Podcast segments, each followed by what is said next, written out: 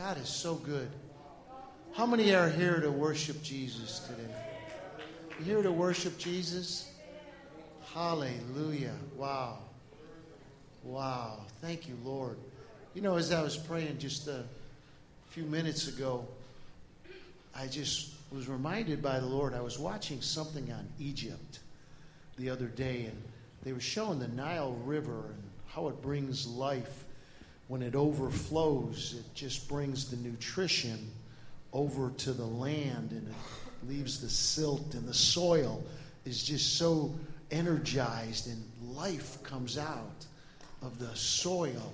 But it's because of the river. And the Lord showed me that He wants to move by His Spirit, even this morning, as a river.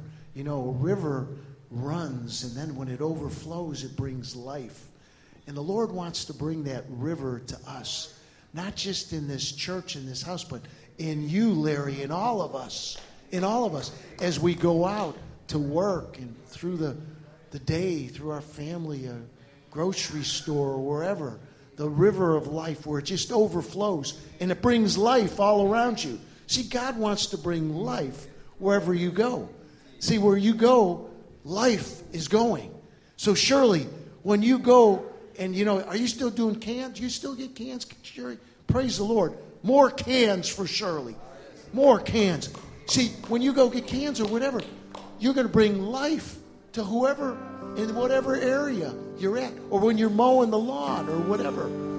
We're going to bring life. Does everybody agree with that? Let's declare that right now. Jesus, we've come to worship you, Lord. And Lord, we want the river to flow in abundance, Lord. So, Lord, that it overflows in us. And as we go, wherever we go this week and the weeks to come, the months, the years, that the river of life is going to flow through us and bless others, Lord, and bring abundance and life wherever we go. We declare that in Jesus' name. Father, we thank you that we can come to worship you today, and we give this service to you. Holy Spirit, have your way with us.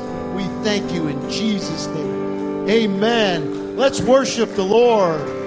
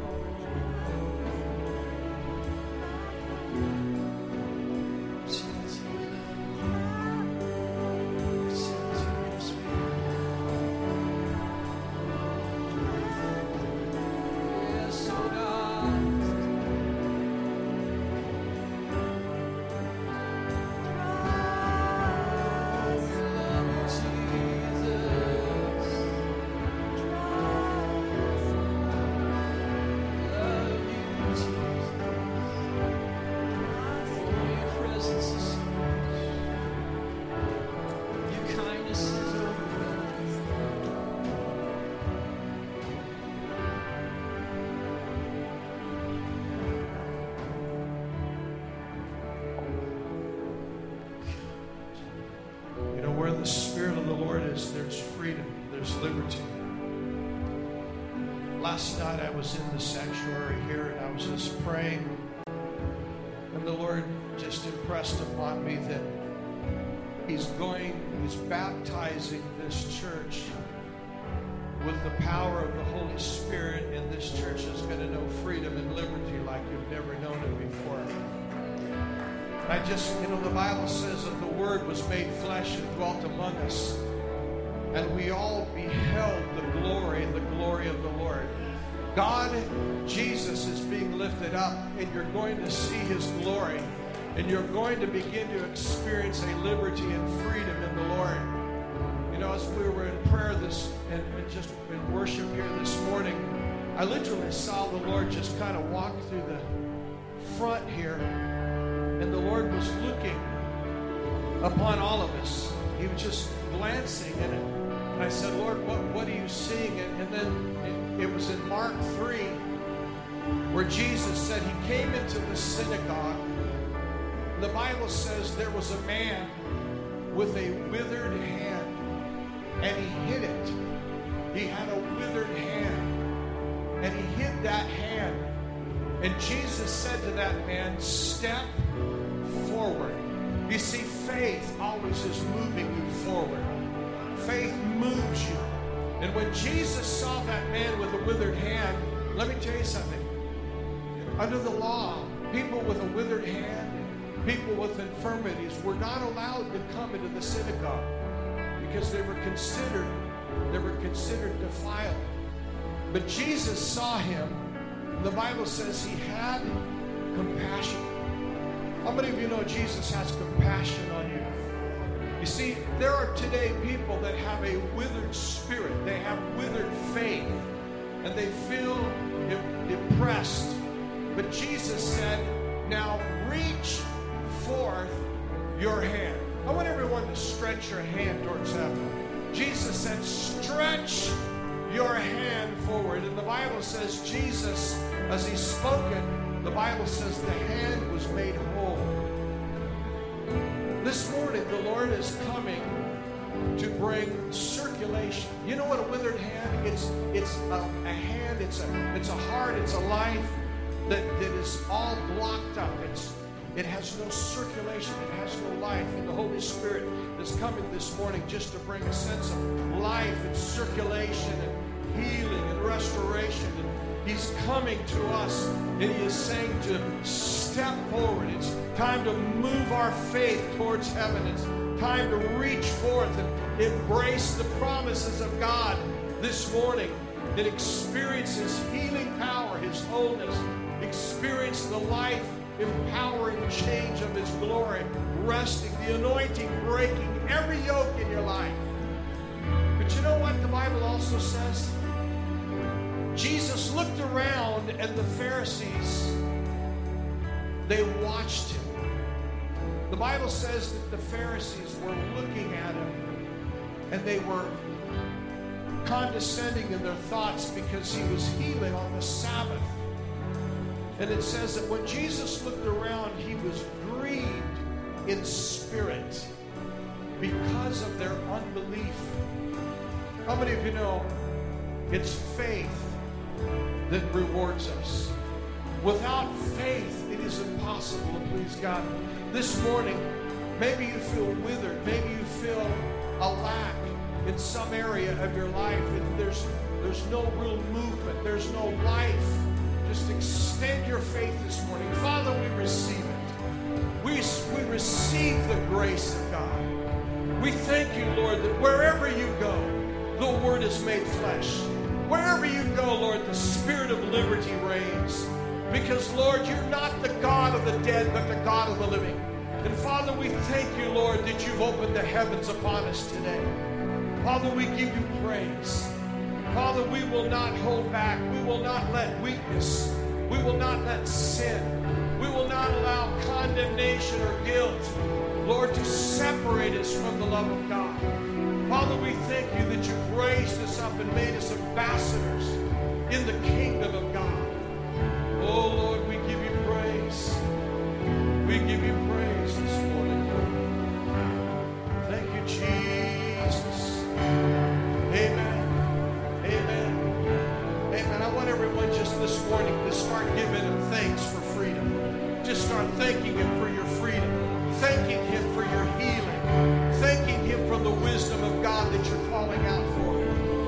Bible says that we need to give thanks to the Lord.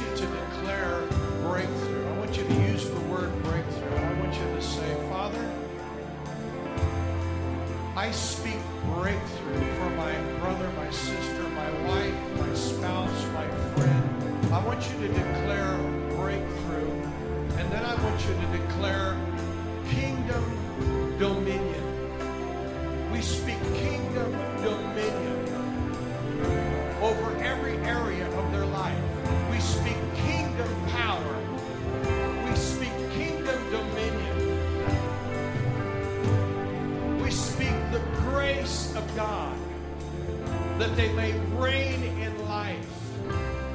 We speak it, we declare it in Jesus' name. Father, we thank you for the power and the anointing that you have quickened us by your Spirit because the same Spirit that raised Christ from the dead has quickened our mortal bodies. Our minds are quickened, our hearts have been quickened. We are filled with vision. We are filled with dreams. We are filled with the quickening power of resurrection life. Lord, and you said that no weapon formed against us will prosper. We declare healing, confidence, life, healing, breakthrough, and dominion over my brother and sister in Jesus' name. Thank you, Lord. Now, Lord, let the word, let the word be made flesh and dwell among us, that the glory of the Lord may be seen upon us, the glory of the only begotten, the Father, through us and in us. In Jesus' name, in Jesus' name, in Jesus. Just, just continue to pray, intercede for your brother, your sister. Just intercede, lift them. Right now, there's body ministry right now happening. Chains are broken. Healing is flowing. Life is coming. Resurrection. The dead are being raised.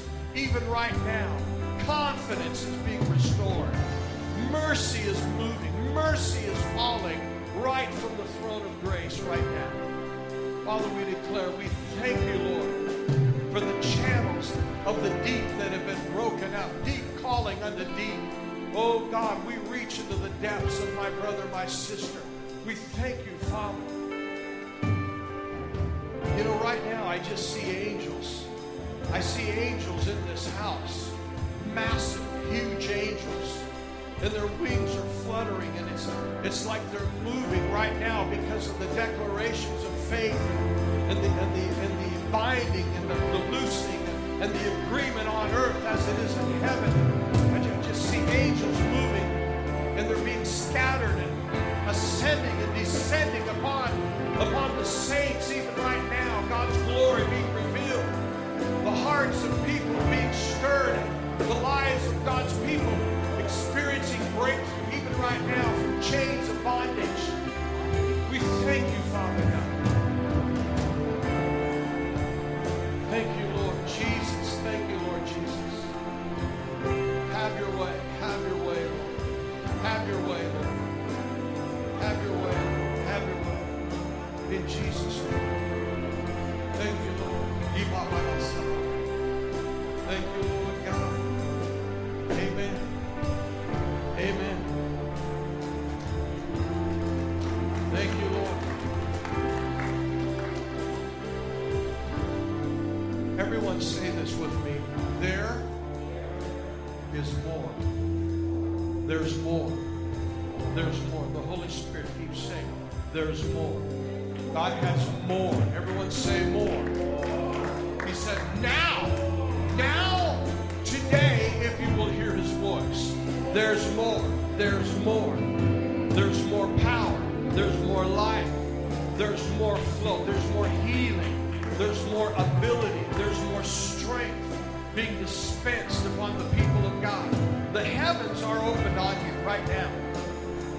Jesus told us to call those things that are not as though they are. We're no longer looking around us. We're no longer governed by the circumstances in our life. We are people whose citizenship is in heaven. We see things from a different vantage point. There is an authority, there's a word, there's a word of faith even in your mouth. It's in your mouth.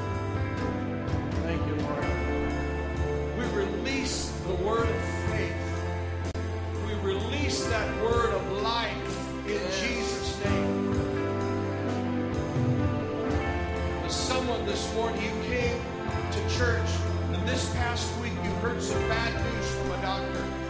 A doctor told you some bad news. God's going to turn the bad news into good news.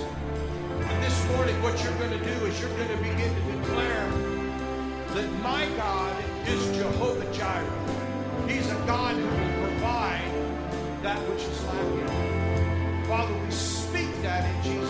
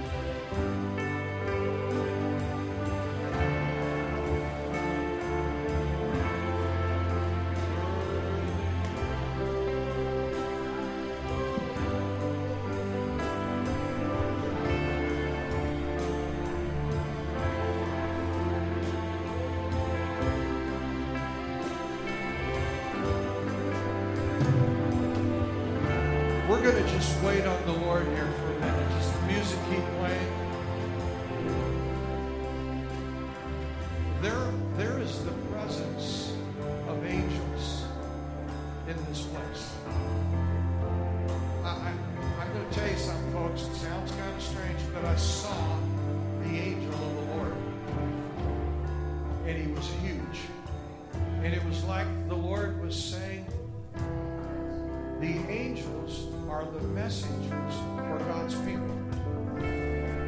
And as you begin to declare the word, as you begin to speak, angels are moving.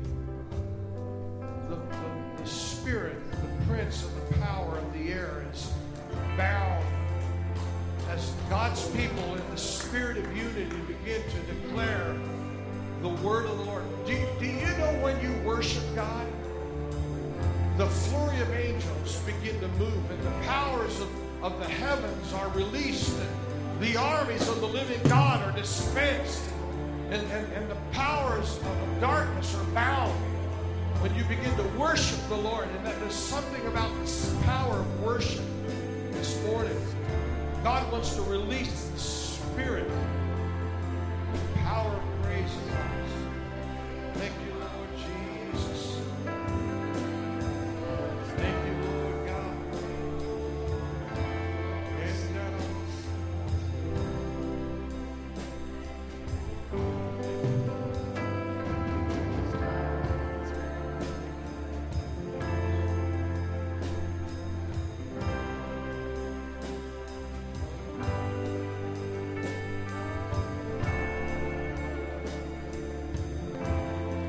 the Lord told me I was ruined. My old man was ruined. I was trying to live like an old man this last week. Old patterns, old ideas, old thinking, the things that used to work for me. And it wouldn't work.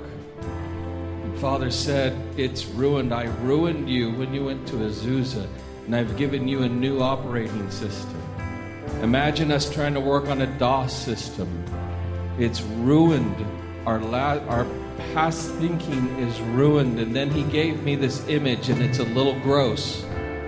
Bear with me. But I had this old, dead carcass that I was trying to live through. And he says, Put the old dead man aside, because I've ruined you for that past life and I have given you a new life, a new anointing. Holy Spirit says there is a new anointing. A new anointing.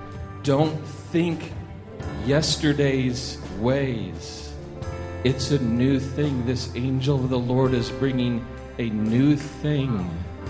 And don't be afraid. And that's where I was. I said, Lord, I'm used to the old ways of doing things. And you're asking me to do a new thing, and it's a little scary. And he says, Step into it. Just step into it. Step into it. Don't be afraid. He gave me an example. Jonathan, please come here. Do you guys know this guy? What is his relation to me? What? Jonathan, what's in your pocket?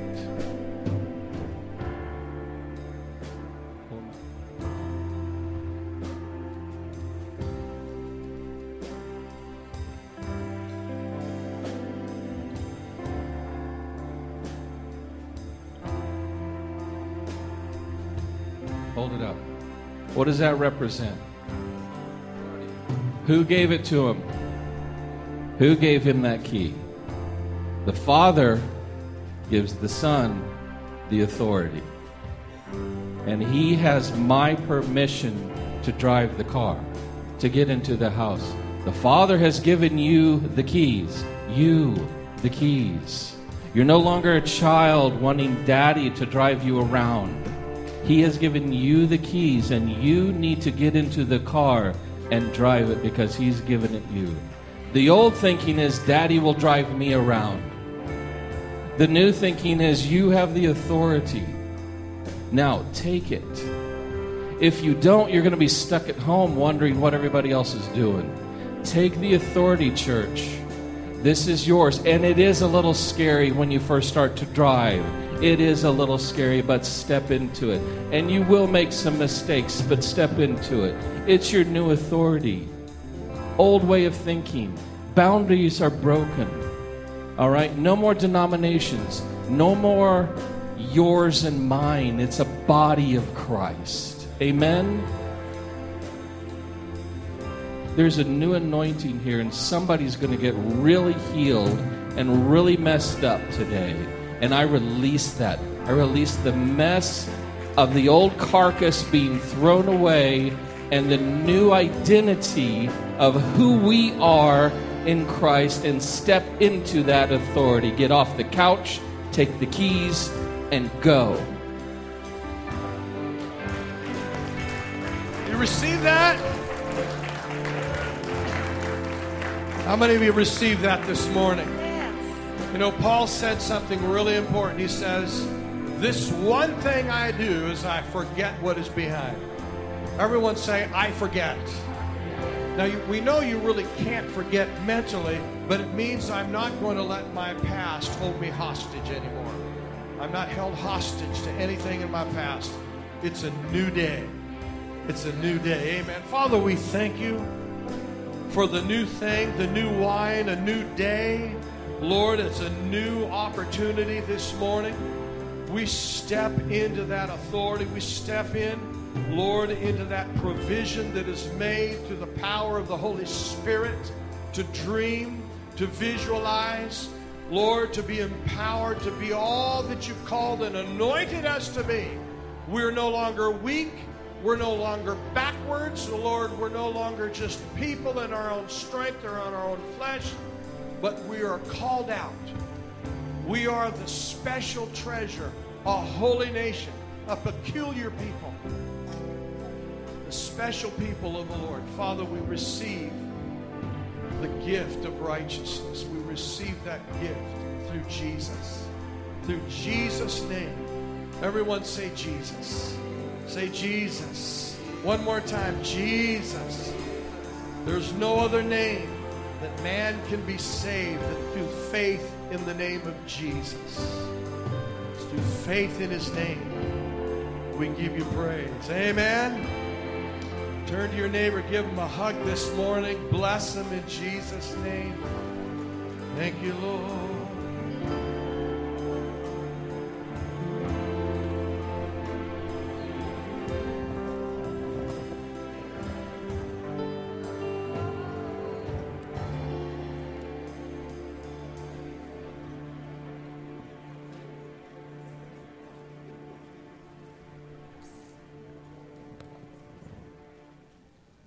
That was a good word, James.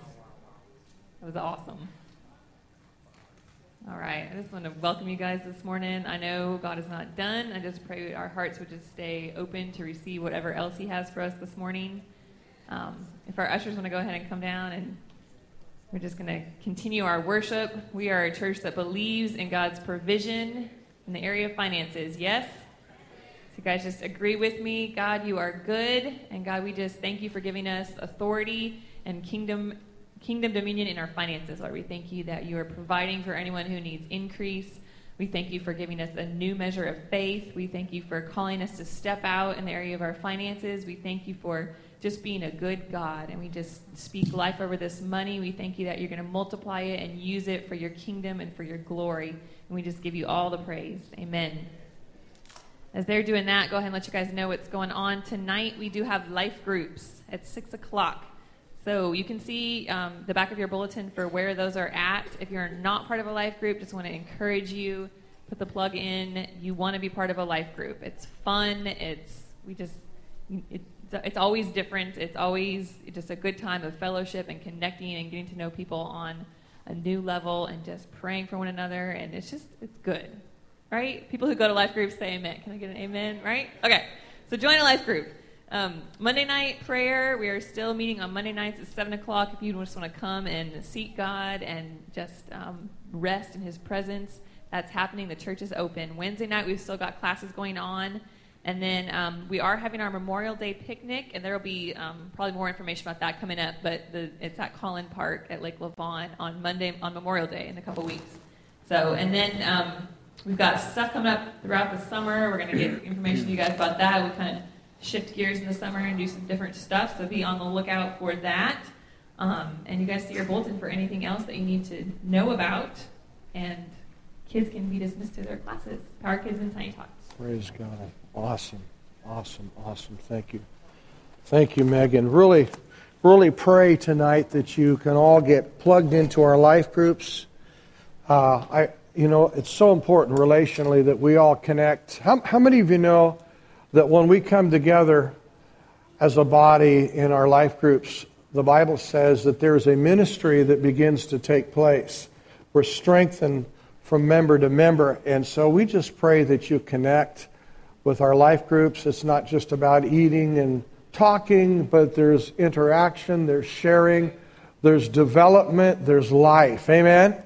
And uh, the Bible says in Acts 2 that all they that believed were together and they broke bread and had fellowship. We are in Acts chapter 2. We're a spirit filled church. And we believe that you are dynamic. Amen? There's a dynamic approach, there's a dynamic life that rests upon you. How many of you know God didn't call you to be ordinary? He didn't call you just to go through life, exist, pay bills, and just kind of go through life and die. He, he called you to an extraordinary life. He called you to make a difference. You know, I, uh, I, I, I, I kind of battled whether I'd share this or not, but I, this morning, uh, every Sunday when I get up, uh, my wife and I, before we come over here about 6 o'clock, we, we go over to this place called the Donut Palace. And uh, we buy donuts for the musicians and the sound people. And I mean that too, by the way, not, not just us. But there was a gentleman there who, who's the owner of this place, and I have been talking to him for years. In fact, uh, he had a limp. I was able to pray with him, got a measure of breakthrough. He's married to an Asian woman. I went in to get the donuts today, and I noticed that I hadn't seen him there for several weeks. And uh, uh, I asked him, I said, by the way, where your, where's your husband? I haven't seen Dave. His name was David, too. I said, I haven't seen Dave around for a month or so. And she looked at me. She says, Haven't you heard? I said, No, I haven't heard anything. Where, where is he? He passed away in March, her husband. They'd been married for 10 years. He was the owner of this donut palace over here off Buckingham. And uh, it, it, was startled, I, I was startled by the announcement this morning that he passed away. Now, the reason I, I bring this up, how many of you know life is short? We don't want to waste time. This guy uh, was in a particular denomination. I'm not going to mention that, but he, he, he, he stopped going to church.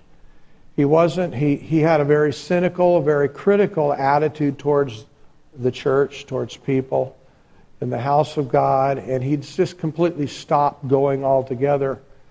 He had this limp. I was able to pray for him a couple of years ago, and there was a measure of breakthrough in that he felt relief. Actually, at the time I prayed for him, uh, did not come into ex- full healing, but I, but I had witnessed to him. And over the years, he, he, he would make fun of me. He'd make fun of the fact, hey, hey, here's the preacher. Here's Reverend Ray. And, you know, I, I had him on my, uh, in my sights as far as prayer interceding for this gentleman. And the thing that bothers me right now, I, I, don't know, I don't know where things are at with him. I don't know where he was. But it shook me this morning to know that we have a very short time. We don't want to play games. We, we do not want to play games. This, this guy had a lot of, gave me a lot of excuses. You know, the church is full of hypocrites and this and that. He was, he was really a nice guy, gentleman. But but he, he did say this, and I, I, I say this to the, the, glory of God. He says, Ray, you're the first guy I've ever talked to that seems to be a no nonsense. He's, he's been around, evidently, preachers or teachers that uh, he just didn't feel any genuine authenticity in their life. But uh, well, the, the, the thing that, that just grips me is to know that we are around people every day and we don't know the impact we're, we're making. And it kind of ties in with what I'm sharing this morning. I, I want to talk to you. The title this morning is called The Daniel Effect. The Daniel Effect. Um, last week, I uh, was in prayer and I opened this subject last week, but the thing that I. How many of you know there's a, a change taking place in our nation? Uh, our, our nation has turned a corner and we're moving a different direction. And uh, the thing that concerns me is what I'm sensing and seeing, and I'm sure many of you are realizing. I mean, sexism, racism, all sorts of other isms are so heightened today. there is a lot more hostility. People are on edge. It's amazing that some of the candidate, candidates that are running for office uh, to, seem to get a lot of momentum because of their anger. It seems like we're an anger driven nation. We're a, we're a nation that's upset. And I understand that anger. I understand that we've moved. But what does concern me is the attitude and the heart of the believer in the midst of this generation. And I, I believe that, and I, I, think we can all understand, uh, we understand that some of our freedoms and some of the values that we embrace are being challenged. America is not the nation it used to be. We know that. But one of the things that concerns me as believers, and even I hear ministers and others, and the Lord really put a check on my heart about a month ago, and, in preparation and seeking the Lord on this particular vein that I'm on this morning and possibly next week on the Daniel effect is how we are to let our light shine in a society that is moving away from a, from a godly foundation. What, what should our response be as believers? Maybe when there are other people that we do not necessarily agree with and, on their values, their views, what, what, what, what is our approach? What is our attitude? What should it be in regards when the ungodly rule in our particular nation, our community, and society?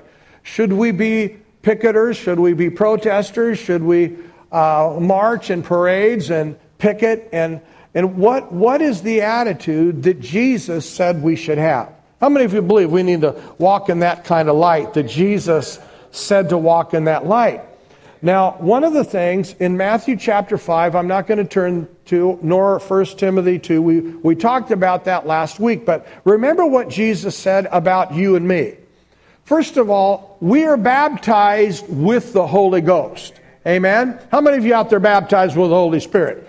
Jesus said about the baptism that you shall receive power. That power was not just so you can experience the gifts and use the gifts, although that's part of it, but that power in the anointing that God has given you was so that your life would move from a natural, ordinary to an extraordinary, supernatural kind of lifestyle. God intended for your life to actually be a light. Your life and your light and the light and what is coming out of you is going to be the kind of light and life that is going to attract the world around you. And uh, Jesus said, You are the light of the world. And he said this that when men see, everyone say, see, they will see your good works and glorify God which is in heaven.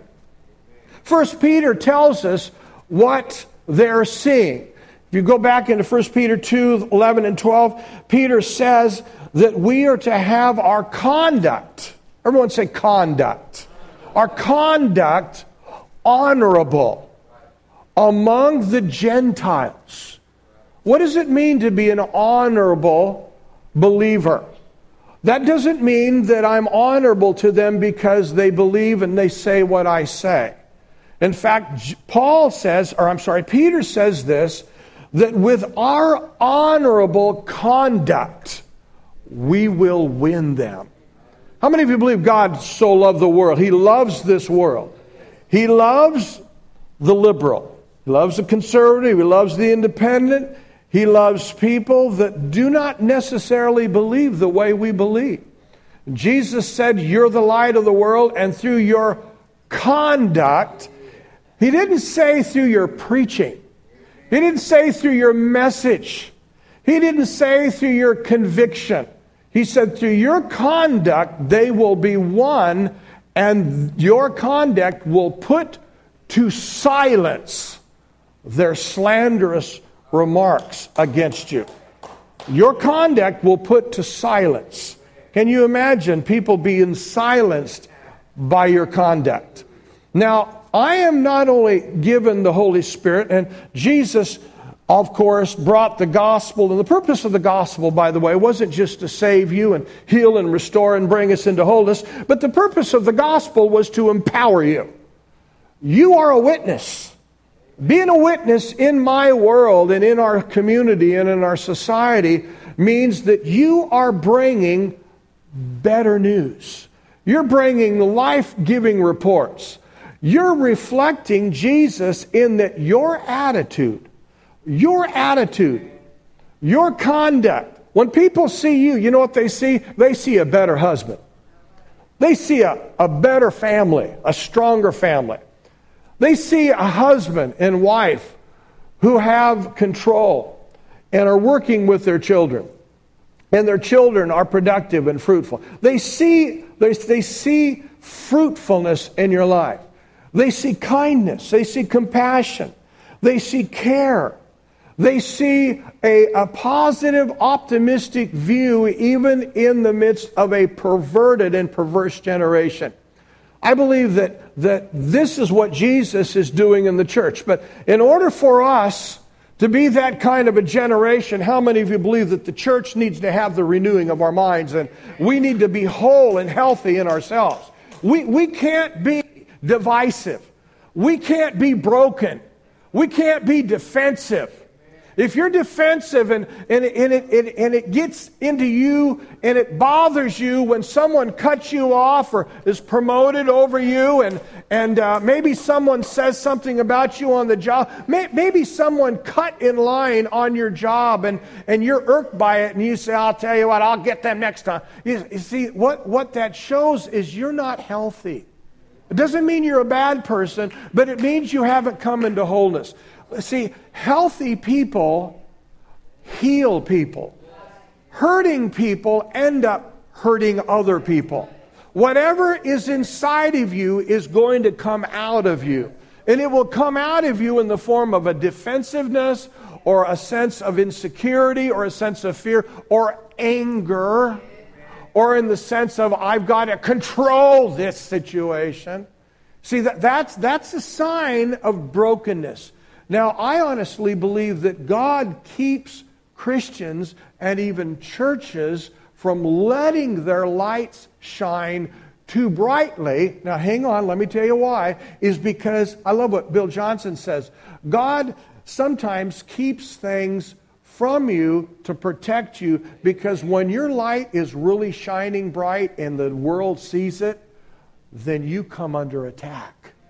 And God will actually literally shield certain Christians and churches and people because He knows those churches are not ready for the landslide and the assault that will come against them. Because when, you when your light is shining, guess what's coming? Persecution. The, the brighter you shine, and the more that God shines through you, the greater the attack. But when, when your light is not shining and you're on the fringes and you're still broken and you're still insecure and it still bothers you when someone cuts you off or gets promoted or says something about you and I just can't believe it, Pastor. I'm just praying right now that Jesus gives me a job where Christians are because I can't stand to work around these perverts. That kind of a person is not ready for their light to shine. Because when your light is truly shining, you're able to pray for those who despitefully use you. You're able to love your enemies. You're able to really bounce back when people push you down, insult you, step on your toes, cross in line, or maybe call you, insult you, assault you. See, God has a way of protecting people in the church that are not healthy yet. I thank God for that. I, I am grateful. I, I'm going to be honest with you. Sometimes I'm grateful that New Life Fellowship doesn't have the big, bright lights out there uh, that other ministries have. Pastor Ray, do you want to stay small? No, I don't want to stay small. But I've learned over year, the years that even Pastor Ray wasn't ready. I wasn't ready for what God wants to do. God actually keeps you hidden until you're healthy. And then when the promotion comes, guess what? You'll be ready, your light will shine, but also the devil, the demonic assault will be on you much greater. So God keeps his people in a place where they're hidden in a pavilion, in a sense, where they're protected because he will not allow you to be tempted above what you're not able to take. And it's really important that when, when we talk about letting our light shine, we should also be very aware that God understands the process on where we're at. I've seen a lot of preachers say, Man, I just can't understand why God just won't let me get out there and let things happen. It's because maybe you're not ready. Maybe He's protecting you. And uh, I'll tell you, one of the things God will do, God will allow you to be tested in smaller situations so you'll be ready for the bigger situations. God will not allow you to be tempted. He will not allow you to be tested because God is concerned about your faith. He does not want you to grow weary in well doing. But looking at Daniel, I want you to jump back with me into the book of Daniel this morning with that understanding. And let me ask you this morning a very simple question. Daniel chapter 1, if you would turn with me, we're going to look at some things about the life of Daniel that are really uh, enlightening about this man and what the testimony that he had with the unbelievers. Daniel was a man who served under four kingdoms, four kings. And God allowed him to be a voice. Daniel was possibly a teenager when Nebuchadnezzar, about 650 BC, when they invaded Jerusalem, Nebuchadnezzar, according to many scholars, was possibly no different than Adolf Hitler. He massacred the Jews. He was a barbarian. He was arrogant. He was proud. He was a narcissistic individual. And the Bible says in Daniel 2 that God gave Nebuchadnezzar that power. God gave it to him. God allowed him to come. Now, if you go back into the history of Israel, the reason why God allowed the nation of Israel to be besieged that time was simply because for 200 years Israel had begun to intermarry and intermix and to blend their religion, their, their relationship. They, were, they, they had embraced mixture with pagan nations in such a way that the nation of Israel would begin to claim their covenant with God and the blessing of God while they were continuing to intermingle with the pagan nations and the culture around them. You see, the nation of Israel was called to come out and be separate. God called them to be a kingdom or a nation of kings and priests that was to represent the Lord. But instead, Israel had become mixed. They began to mix in the culture. God warned Israel that you're not to allow your sons and daughters to intermarry with the sons and daughters of the Canaanites and, and, the others. And by the way, it's not that God's against intermarriage. The problem was God was concerned about their values and in the breakdown and the compromise that this mixture would cause. Now, we all know that in America today, America is a melting pot. And there are a lot of people today. We see, according to George Barna, others that study trends and other things like that, we see that there's a mixture coming in even into the church where people are now beginning to say, in fact, this is a study that's alarming 60% of church going believers across America now believe in America, where it is standing right now, 60% believe that Jesus Christ is not the only way to heaven. These are church attenders. This, I'm not talking about Joe Sixpack out. I'm talking about people that attend church that do not believe that the Bible is the only way. Now, that's, that's, that's alarming. How many of you believe that Jesus is the way, the truth, and the life? According to this report, and the way the trend is going, there's mixture. People are now beginning to step back and say, well, I, I don't know if Jesus is really the only way. I, I don't know. And see, if the devil can get you to begin to question your faith, guess what? you will be ineffective. You will lose your holy fire. You will lose your conviction. All of a sudden, you will begin to flow with what the crowd is saying, what my friends are saying, what everybody else is saying, well, everybody else is doing it. What does the Bible say? Well, I think Christianity is a little bit too narrow minded and maybe it's a little bit out of touch with what culture says. Well, what does the Bible say? It says, Those who have a love for the world, the love of the Father is not in them. The Bible says we are called out. Everyone say called out. To be called out does not mean that you isolate yourself in some kind of a monastery and, and go on some mountain and, and just wait for the rapture. No, called out means that you recognize God's hand and you recognize the Holy Spirit inside of you in your relationship with God, and you recognize that your body, everybody say, my body. My body was redeemed with the precious blood of Jesus, and this body is now the temple of the Holy Spirit.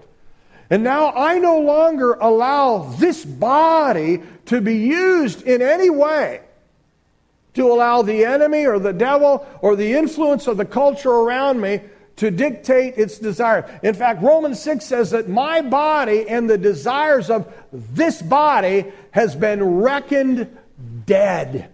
Everyone say dead. Really important. Because in order for the life and the power of God and the light to shine through you, I have to have a dead body. That body is dead. It's reckoned dead.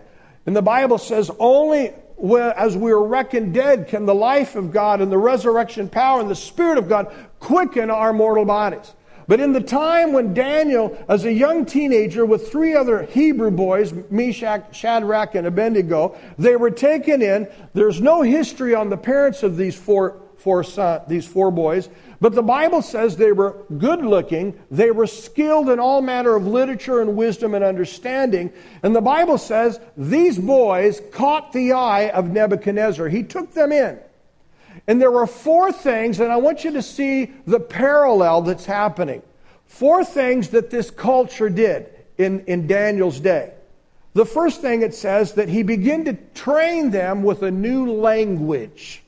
The reason why he wanted to teach them with a new language is because he wanted to renew and reprogram their minds. If you want to train people to think differently, you must teach them to talk differently.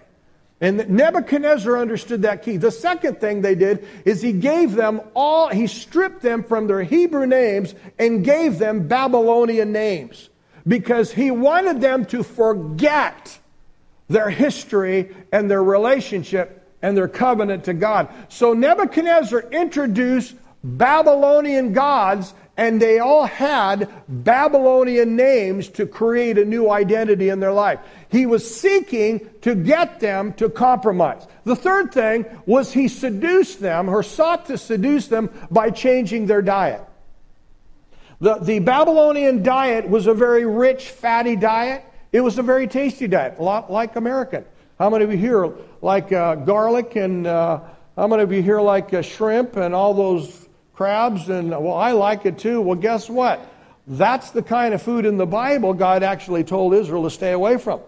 And but he sought to seduce and bring them into compromise with a kind of a very, very rich diet. And the Bible says they would eat of the king's delicacies. And the last thing, they were to spend their time in the presence of the king in the palace. He took the, the, the, wisest, he took those that were skilled in understanding and language and understanding, and he began to reprogram them. Do you know that that's what the world wants to do with our young people today? He wants to reprogram their minds. And by the way, folks, it's not a, it's not a cultural or, a, or just a uh, political move, it is demonic. The Bible says that the spirit of the power of the air rules the minds of people. The reason I'm saying all that is we need to understand the battle we are in. Now, Daniel was taken into custody. He's the Bible even says many scholars also believe that he was made a eunuch as well as the other Hebrew boys so they wouldn't get the other young ladies pregnant in the harem that they had there. But it's possibility their parents were killed, separated, and they were thrust into this system, this world system, under this barbaric, narcissistic king who was ruler at that time. Very politically empowered. He had a philosophy of life, very self centered. In fact, later on, he begins to build an image about himself, and he commands everyone in the kingdom to bow down to worship it. By the way, do you know that that's what's happening in America today? The way our political system is going, the whole purpose of the party, that's why there's such a battle for the nation, the heart of this nation, is to get you to bow down to the values and this culture. But now, one of the things we need to realize we do not have to bow our knee, but we can still have a love and a care and a compassion for the people around us. And that's why we need to get healthy. Amen? Here we find in Daniel chapter 1, notice what it says in Daniel 1. It says that even though all of these things happened in verse 6, now let's come down to verse 7. And the chief of the eunuchs gave the names, and he gave Daniel the name Belteshazzar and Hananiah and Shadrach and Mishael, Meshach and Azariah, Abednego. Verse 8. But Daniel purposed in his heart that he would not defile himself with the portions of the king's delicacies. Now, notice what it says. In spite of what was going on, he began to reject this in the palace. Now, I don't believe there was an all out rebellion, but the Bible does say that he found favor with the chief of the eunuchs. Now, the interesting thing about Daniel and these three boys, and I want you to see what kind of impact and effect Daniel had with these kings. And I think it's important for us to know. And I'd like you to jump over with me to Daniel chapter 6. Uh, just keep your finger there in Daniel 1, but jump with me to Daniel chapter 6 as well as uh, Daniel uh, chapter 10. Also, we're going to just look at this because this, this is the witness. This was the testimony of uh, Daniel among these kings at the time. Let me see here if I'm in the right place here. Okay, okay, okay, okay. No, I'm sorry. It's in Daniel chapter 5. This is under King Nebuchadnezzar's, this is Belteshazzar, when uh, he saw the handwriting on the wall in chapter 5. And the queen comes to her husband, and verse 10 it says, The queen, because of the words of the king and the lords, came to the banquet hall, and the queen spoke, saying, O king, live forever. Do not let your thoughts trouble you, nor your countenance change. For there is a man in your kingdom in whom is the Spirit of a holy God, and in the days of your father, light, understanding, and wisdom, like the wisdom of the gods, were found in him. And King Nebuchadnezzar, your father, your father the king, made him chief of the magicians, astrologers, Chaldeans, and soothsayers, inasmuch as an excellent spirit knowledge and understanding, interpreting dreams, solving riddles, and explaining enigmas were found in this Daniel, whom the king demanded, Belshazzar now to let Daniel be called, and he will give the interpretation. Now, how many of you know that's a great witness to have? What a witness to have when the ungodly begin to say that there's an excellent spirit in you. Can you imagine? This is, these are ungodly, barbaric, pagan, idolatry worshiping kings. And this is the witness of, of these kings. Now, this was the wife of Belteshazzar. If you go back down to chapter 6, and this, this is the witness of, of the king Darius when Daniel, how many of you have heard the story of Daniel in the lion's den? Daniel was thrown into the lion's den, and notice what it says here about Daniel. And it says here that in verse 1, it pleased Darius to set. Now, now think about this. Here again is a pagan king with anti Christian values, and it says it pleased Darius to set over the kingdom 120 satraps these are uh, like governors and senators and all these, to be over the whole kingdom and over these three governors, of whom Daniel was one. He was one of the chief governors in charge to give an account to them so that the king would suffer no loss. Notice that the trust that Daniel gained in the heart of this pagan king. Notice this. And Daniel distinguished himself above the governors and satraps because of an excellent spirit. Everyone say an excellent spirit. Was in him, and the king gave thought to setting him over the whole realm. Now, that would be like the President of the United States coming to a Christian and say, I so like you because you honor and there's such an excellent spirit in you, I'm going to put you over the whole thing. Can you imagine that? How many of you know we need a, we have a little bit to grow here in America in the church? Because instead of cursing those who are in places of, that are against our values, we find that these pagan kings saw something shining so bright in these guys that they promoted them.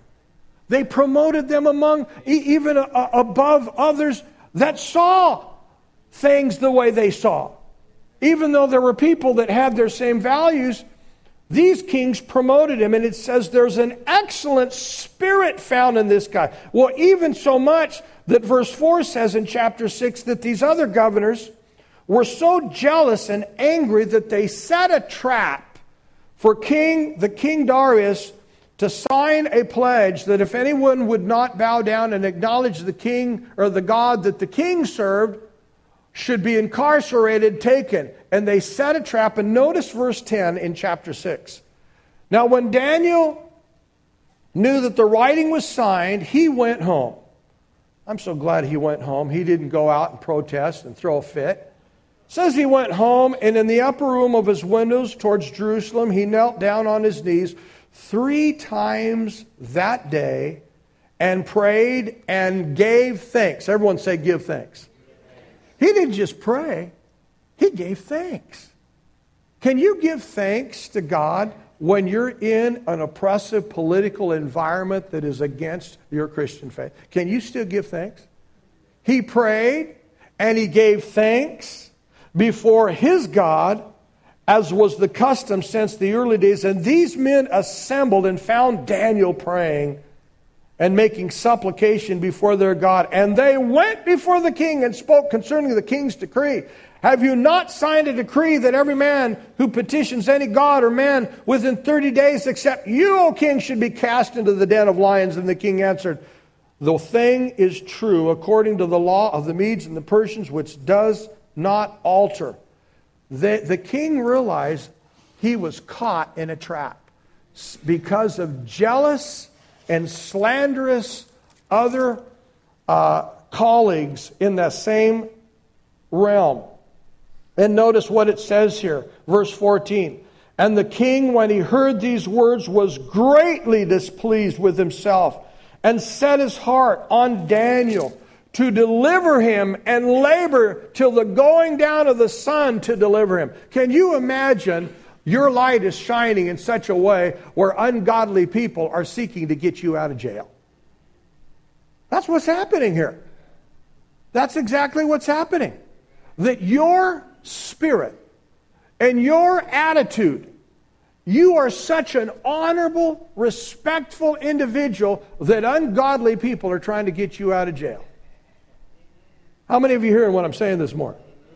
See, what I'm trying to say to you this morning is the book of Daniel, by the way, which is also taught by Jesus. By the way, do you know the book of the correlating scripture in, in the scripture in the New Testament is the book of Revelations with Daniel? You'll find that a lot of the revelation that came to John in Revelations came from his understanding of reading the book of Daniel. Daniel is a book, a prophetic book that has to do with a lot of end time events. And Daniel was a man who was given understanding with visions and dreams and interpretation. And he's thrown into this lion's den, and you know the story that as he's in the lion's den, Daniel, the king comes to him, verse 16, and he says, The king gave commandment. They brought him, cast him in the den. But the king came to the den and said, Your God, whom you serve continually, he will deliver you. Can you imagine that testimony from a pagan king about you. Your God's going to deliver you. Now, why would anybody that is in an anti God, anti Christ move, why would they say that about you? Because there's something inside of you that they have saw, seen and they have recognized and they actually attribute it to God. And so he, he's thrown into the, the den of lions, verse 17. And I love what it says, verse 18. You know, it's, it's, it's really great when your life is shining so well and so bright that you cause the unbelievers to lose sleep at night. Because that's what happened. Now the king went to his palace and spent the night fast, fasting. And the musicians were brought before him, uh, and no, no musicians were brought before him, and his sleep went from him. But the king rose the very next morning and went into haste into the den of lions. and when he came to the den, he cried out to, in lamenting a voice to Daniel, and the king said, Daniel, Daniel, servant of the living God, has your God, whom you serve continually, been able to deliver you from the lions? I love Daniel's response. He says, Daniel said to the king, O king, live forever. Now, I want us to do something this morning. Let's say this together. Oh, Obama, Live forever. Oh, I know that was tough. Well, Pastor Ray, I, I don't know about what you're trying to, trying to. What are you trying to do here? Are you trying to turn us into Democrats? Nope. Not trying to turn you into Democrats or Republicans or independents. I'm trying to help us get the bigger picture. I am trying to help us to understand that rather getting into the fight and into the fray of your political views and your fight, oh, the commies are coming, the devil's coming, the spirit of Antichrist is on the edge of taking over the world. I want to get us out of that thinking. The Bible says that these kings, do you know why Jesus said you're the light of the world? Do you know why he says, when they see your good works, they will glorify God in heaven? Jesus was quoting that because he was reading and he was seeing these things in the life of others in the Old Covenant uh, or the Old Testament. And what we have here in the Bible is this king is pleading. He's coming down. Says, Daniel, was your God able to shut the mouth of the lion? Can you imagine your boss doing that to you? Maybe the guy's a homosexual, maybe he's a witch, a witch doctor, maybe he's into drugs, maybe he's into selfish living, but your testimony, because of your excellent spirit, because of the honor, the spirit of honor, and the Spirit of Christ that rests upon you. Your testimony is a, is a testimony of, of honor where God is glorified because of your willingness to make some sacrifice. And Daniel, I love his, his response O king, you live forever. My God sent his angels to shut the lion's mouth so that they have not hurt me, because I was found innocent before him. And also, O king, I have done no wrong before you. Now the king was exceedingly glad. Can you imagine that? For the leaders of our nation to be glad for what the church is doing. I don't hear a whole lot of amens today.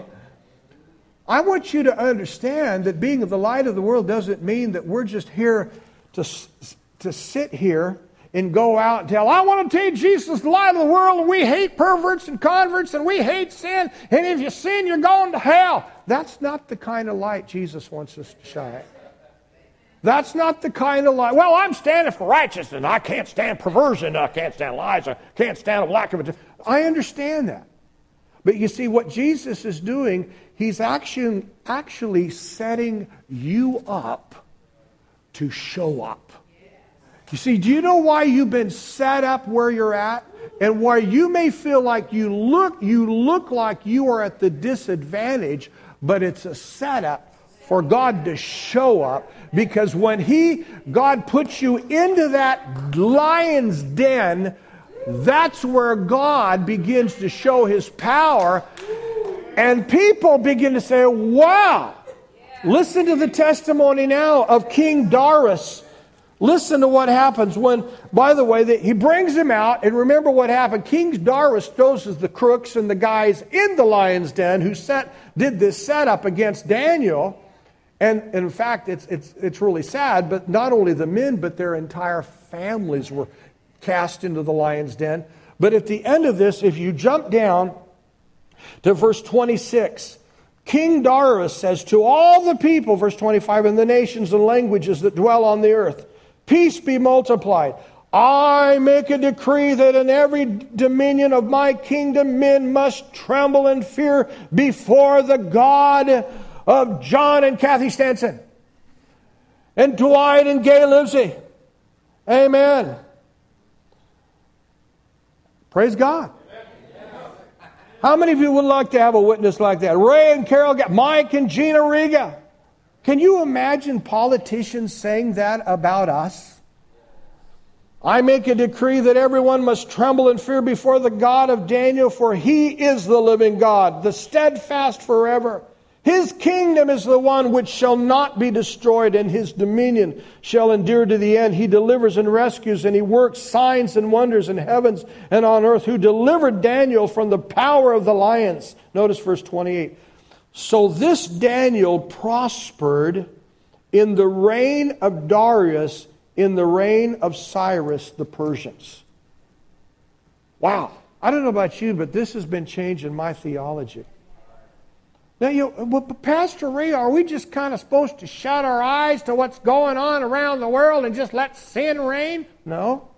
We're not to shut our eyes. We're not to, we're not to be a voice. We're not to shut our mouth. Because let me take you to another passage. Jump over with me.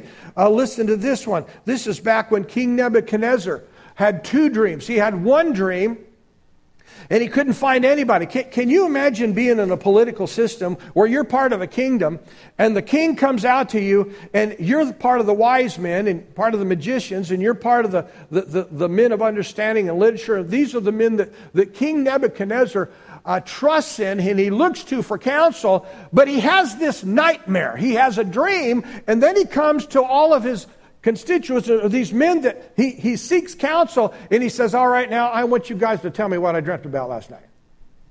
And these guys said, Wait, wait a minute, King. Tell us the dream and we'll tell you its interpretation. He wouldn't do it. He said, I want you to tell me what I dreamt.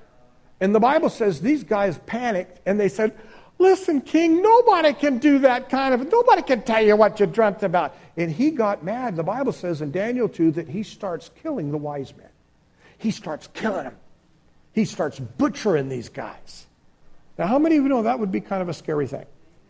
But finally, when one of the eunuchs get to Daniel, Daniel does something interesting. He tells the man, he says, Send word to the king to give me some time. And the Bible says he goes in to prayer. What was the secret of Daniel's success? He knew his God. He was a man of prayer. He began to pray. And I love what it says in Daniel chapter 2. Notice what it says here. It says that Daniel in chapter 2, he began to seek the Lord and he began to pray to the God of heaven. And when he went and, and he sought the Lord, and it says, verse 19, Daniel 2, that the secret was, was, was revealed to Daniel in a night vision. So Daniel blessed the God of heavens. And notice what Daniel says in response to the, the vision. He says, Blessed be the name of God forever and ever, for wisdom and might are his. And he changes the times and the seasons and he removes kings and raises up kings, and he gives wisdom to the wise and knowledge to those who have understanding. He reveals deep and secret things and knows what is in darkness, and light dwells with him. I thank you and praise you, O God of my Father. You've given me the wisdom and might, and now have made me know, known to me what I have asked for you, and you have made known to us the king's demand. And he comes before the king, he gives him not only the dream, but the interpretation of this massive beast that he sees. And I love the response. Now, when he comes down here, he begins to tell them about what's going to happen in the last days. That's what this dream's all about. Notice verse 40, 46 in Daniel chapter 2, verse 46. And the king fell on his face. This is the response of Daniel giving him the interpretation. The king, this, this narcissistic, self centered, self absorbed, arrogant, proud Adolf Hitler, falls to his face. And it says he prostrated before Daniel and commanded that they should prepare an offering and incense to him. And the king answered Daniel and said, Truly, your God is the God of gods, the Lord of kings, and the revealer of secrets, since you could reveal this secret. Then the king promoted Daniel and gave him many gifts, and he made him ruler over the whole province of Babylon, chief administrator over all the wise men. And Daniel petitioned the king, and he set Shadrach, Meshach, and Abednego over the affairs of the province of Babylon, but Daniel sat at the king's gate. Can you imagine this? I don't know about you. Does this blow your mind? Here's a guy who honors the king. He reveals the secrets. He gets another vision but this vision is not an easy vision for Daniel to interpret because in this particular vision Nebuchadnezzar gets, he's going to, he's going to tell Nebuchadnezzar that you, because of his pride and arrogance, he's going to go around like a cow eating grass. And, and the Bible says here in chapter 3 or 4 that Daniel himself was troubled by the thoughts as he was, it was revealed. and notice what it says in verse 4, 27. It says, Therefore, O king, let my advice be acceptable to you.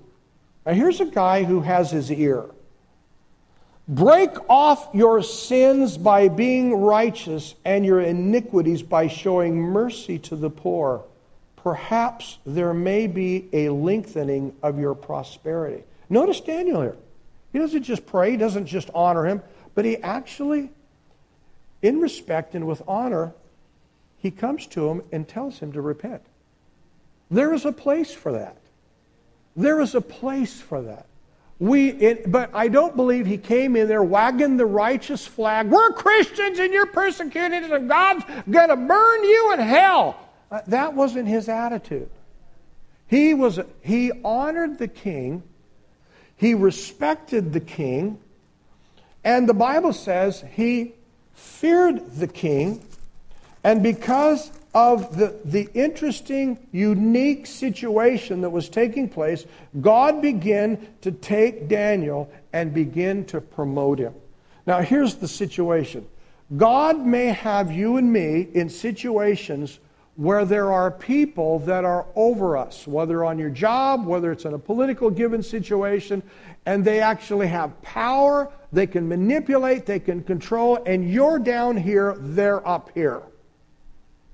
God wants you to know that just because you're down here doesn't mean you are without power and it doesn't mean that you are not without that you are without influence. God is going to use you to become the answer to their problems.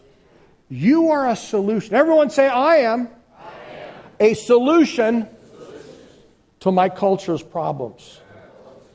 You are a solution. What does it mean to let my light shine? You know, it's interesting. I don't think Daniel had this attitude. Yeah, I know, King. I know you had a dream and a vision. I don't think I'm going to tell it to you because, you know, you've been pretty nasty to the Jews. I don't think you have the right. I'll tell you what, when, when you get, when you have a lot, plenty of no, enough nightmares, you come to me and maybe, maybe I think I'll tell you. Well, that wasn't the attitude of Daniel. Daniel honored he respected this man. And he understood, Daniel understood that even though Nebuchadnezzar was in charge of the realm of the kingdom, but God was in charge of the earth. God is in charge over everything else. Daniel held a healthy perspective. He wasn't defensive. He did not turn an attack. Now, I know my time is gone here, but I, I, I, want, to, I want to give you some things that I think are important. Closing here. Number one, the Bible says, verse 8, Daniel 1, it says, Daniel purposed in his heart not to defile himself. What was the key to Daniel's success? What was the key to his the revelation?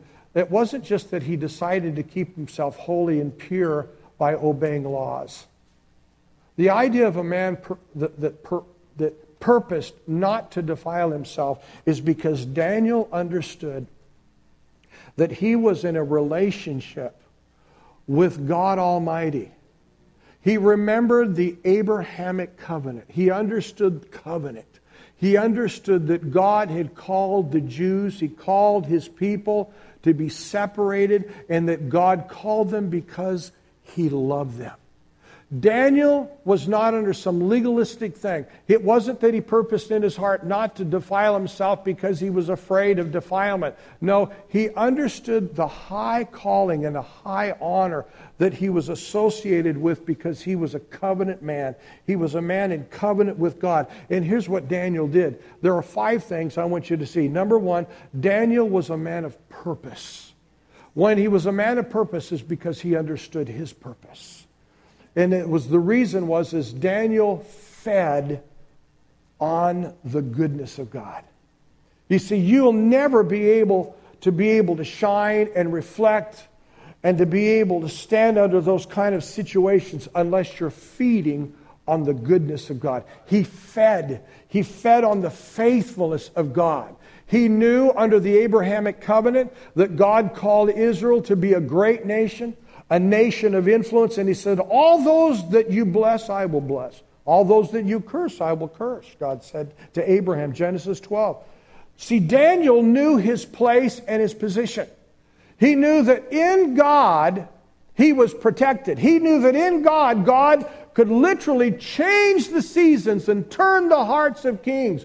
God knew that God, or Daniel knew that God would make him, allow him to become a voice if he allowed himself, if Daniel would recognize that this was a window of opportunity, this is a season for God to be glorified in a situation. Let me tell you, folks, do you know when God is glorified in your life? It's not when you are excelling or successful, but it's when you are going through seasons and trials and persecution. Do you know that that's what catches the eye of an unbeliever? Is when you glorify God when things are going bad. That's what catches their. Uh, when you're in the lion's den, they're going to come and say, what, what, What's happening to you in that lion den? Well, God's keeping me. Instead, oh, I don't know. I can't believe you threw me down here. You betrayed me.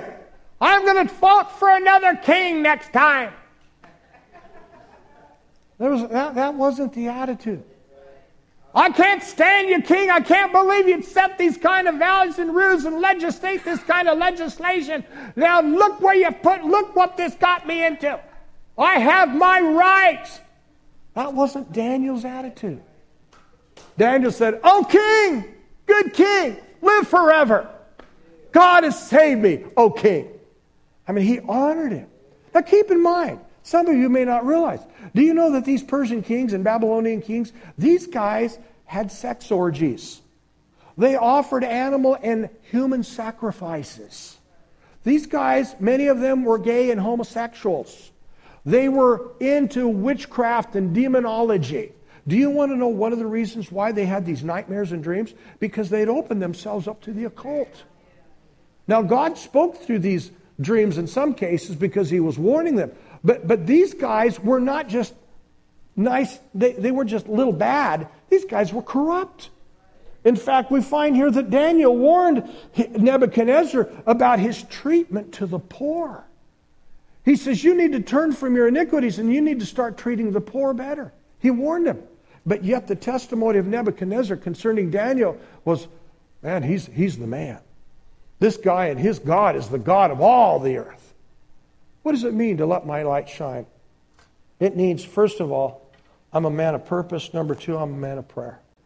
Daniel was noticed praying. He was a man of prayer. How many of you know if we don't pray, we're not going to move mountains? We got to be a man of prayer. The third thing, he was a man of purity. He kept himself. Let me tell you something. You will never keep yourself unless you know what you're standing for is worth it. You're never going to keep yourself unless you know what you stand for and what you believe in is worth it. Because if you don't see and if you don't value what you're a part of, you will always quit, give in, and compromise. You'll always find a reason an excuse for why you fall into temptation. Here we find that Daniel recognized that he was part of something that was much bigger than himself. And so Daniel realized, I need to keep myself because I want that the river. I want, you know, John this morning talked about the river of God. How many of you want the river of his presence to flow through you? There were th- three things that Daniel walked in. He walked in wisdom, supernatural wisdom. He walked in revelation and understanding dreams and mysteries. And he also walked in a spirit of honor. He honored these people. Now, my point is this we're coming into an election year. We're coming into seasons where we're going to see a lot of people around coffee break tables and churches and television, and everybody's sitting there getting on this bandwagon and fighting and starting to shoot arrows and throw arrows, and their self righteous banners are waving and saying, I just can't say, I want America under God again. I, I understand that. But how about start become, let, let's start giving people the Daniel effect. How about the Daniel effect? I want people to see Jesus in me honoring God and but I can honor them. I can honor them. I can respect them. God has called me to be a light in my world and he wants me to get the bigger picture. He wants me, number two, to start recognizing opportunities. Some of you might right now even be in situations that are unfair. You're being mistreated. People are overlooking you, and it's a temptation for you to say, I want my rights. No, maybe it's time to say, Lord, how are you using this situation to let your name be glorified through me? How can you be glorified through me? Now, some of us might actually be thrown into some lion's dens. But guess what? God's going to keep you. He promises to keep us. Amen? I know I was a little long this morning, but I, I wanted to finish this. God has a great year for this church. There's a great year. God has opportunities. How many of you believe we need to change the way we see unbelievers in our culture? We need to look at them differently. Let's start seeing them through the eyes of a loving God who has a desire and compassion for the lost. I no longer want to judge our world and our culture and the politicians. I want to see this as opportunities for Jesus to be glorified in me, where our politicians and our leaders can say, Wow, your God must be real, because I've never seen such, I never felt such honor and respect. I've never seen any Christian show such honor and respect to me. I, I, I thought you guys were going to damn me to hell and tell me to burn in hell, but instead you come and you honor me. By the way, that doesn't mean we're accepting their sin or accepting their values, but we honor them, and it's through our love and it's through our honor and respect to them that causes them to give ear to what we have to say. It causes them to say, you know what? I don't agree with you, but I think I like you because you're, you're honoring me. How many of you believe the church needs to get healed in this area? Amen. Let's stand to our feet. I know I went a little over here today, but I, I, I believe that God wants to begin to birth a Daniel generation. Again, folks, I am in no way condoning the things that are happening in our society. It bothers me. It really does. Sin bothers any true believer. But what are we going to do about it? Are we going to fight them? Are we going to get into a flesh and blood battle? Or are we going to begin to recognize this is an opportunity for us to let Jesus' life and his love shine through us. That's why the Pharisees hated Jesus. They thought Jesus was a friend to sinners and he was called a winebibber and a friend of sinners. But what Jesus was doing, he was seeking to reach them through love because it's only love that transforms. It's not your preaching, and it's not your laws, and it's not your guilt trips. I, I, I remember talking to a guy several years ago he says, You know what?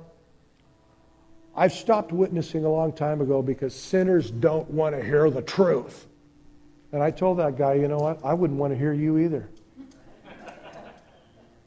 But I said, Let me tell you something. In spite of, in, stop, in spite of hearing your truth, have they seen the love of God in you? Well, what sort of love? You can't love the world. No, I said, the Bible doesn't say to love it does say it does say to love not the world, but it didn't say that we're. It, for, it says God for God for so loved the world. He's talking about loving people. Do you have a love for people? Do you have a love for the broken? Or, or are you just interested in preaching your gospel and if they don't hear it, let them go, let them burn in hell? That, that, that's not the attitude of a true believer.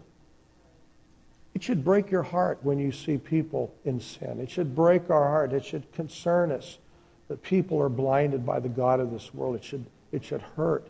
It should, Lord, just. I, I was thinking about that guy who passed away in March. I, I hope he's in heaven.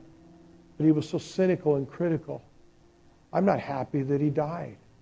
It makes my heart break that I, I wish I could have reached him, but he's gone. I, I never want to take for granted people that I'm in contact with around me. I, I need to be in touch. And I need to have the sensitive heart. I need to be sensitive. I need to have the heart that Jesus had for people that were broken. The Samaritan woman, the woman caught in the act of adultery, Peter who failed to deny the Lord. What is our heart towards people that are, have failure in their life? Or are we quick to judge, be critical, condemn them, write them off, and just, well, they're going to hell too bad? I pray that our hearts are just renewed by the Spirit of His grace to see people in a different light. Father, this morning, we just thank you, Lord, that you come, Lord, to birth into us, Lord, a compassion for the world around us. We see our world changing, America's changing. But Lord, instead of condemning and becoming fearful and angry, Lord, help us to have the compassion you had. Help us to have the Daniel effect. Lord, to see that those around us are opportunities. These are people you love. You care about them. Even though they may be in places of, of power over us, Lord, they're still broken. They're lost. Help us, Lord, to recognize this season and time in which we live, strategically placed here to be salt and light in our world. Everyone said, Amen. Turn to someone, give them a hug. Don't forget life groups tonight. Have a great day in the